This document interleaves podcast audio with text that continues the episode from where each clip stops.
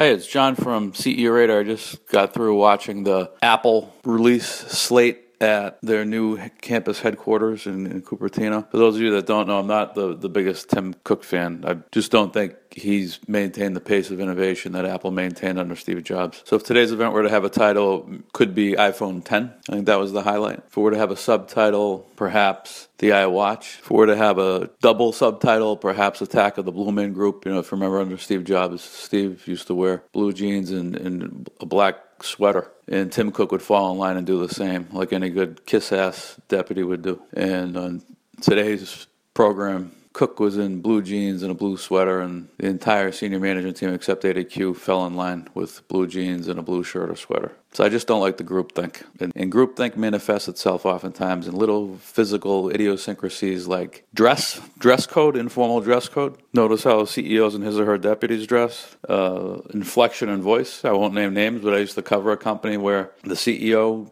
spoke as he spoke uh, with his sort of natural cadence, and his deputy and future CEO, who was then blown out the door, would speak with the same inflection pattern. Biggest kiss ass I ever came across. This is a public company. So back to Apple. Sort of mixed feelings about the iPhone 10. Huge advancement in technology with, with facial recognition in particular uh, and also with AR, which we've talked about on the podcast, and I'm not going to rehash it today. This isn't an Apple review podcast. Mixed feelings because of the, the facial rec- recognition. The the software captures 30,000 data points with regard to a particular person's face, maps that person's face through the iPhone's neural network, and your face then serves as your your password. And so facial recognition technology has been around for quite some time, and it's often deployed in airports as a means of security. It's uh, been deployed across various areas within Western Europe as a means of security through closed circuit TV. So I think the technology itself is fascinating, the facial recognition technology, but it just you know it raises a whole host of privacy concerns. I think for sure it adds a security layer. It'll be interesting to figure out where the, the holes are in that security layer. Uh, one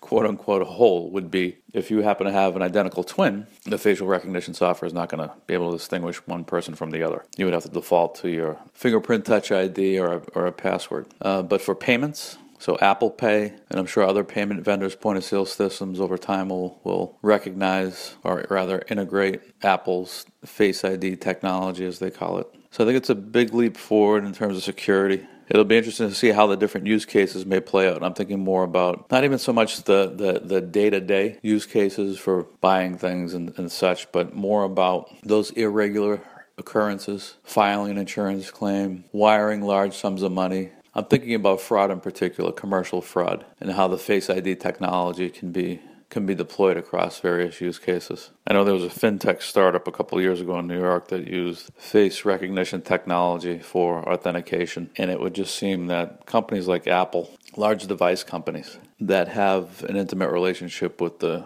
the owner, are just going to be better positioned to create and deploy applications that leverage the physicalities of the owner fingerprints, face recognition. One, because of proximity to the, the owner, and two, because of the fact that if you're a large platform company like Apple and your devices are in the hands of billions of people, or if you're a large platform player like Google and they're rumored to be rolling out their new phone soon. Uh, so Google has, I don't recall off the top of my head how many Google handheld devices, but but they will soon roll out their their new phone. You have the Android operating system, obviously, that has billions of billions of devices attached to it. Not to mention their search. Therefore, these these large platform players that have devices and operating systems in the hands of billions of people have an enormous advantage when it comes to face recognition technology, voice recognition technology over startups because the algorithms for these large platform players can be so much more sophisticated sophisticated and so much more accurate in terms of their, their ability to recognize visuals in audio because the number of inputs, the number of queries, the number of touch points with the user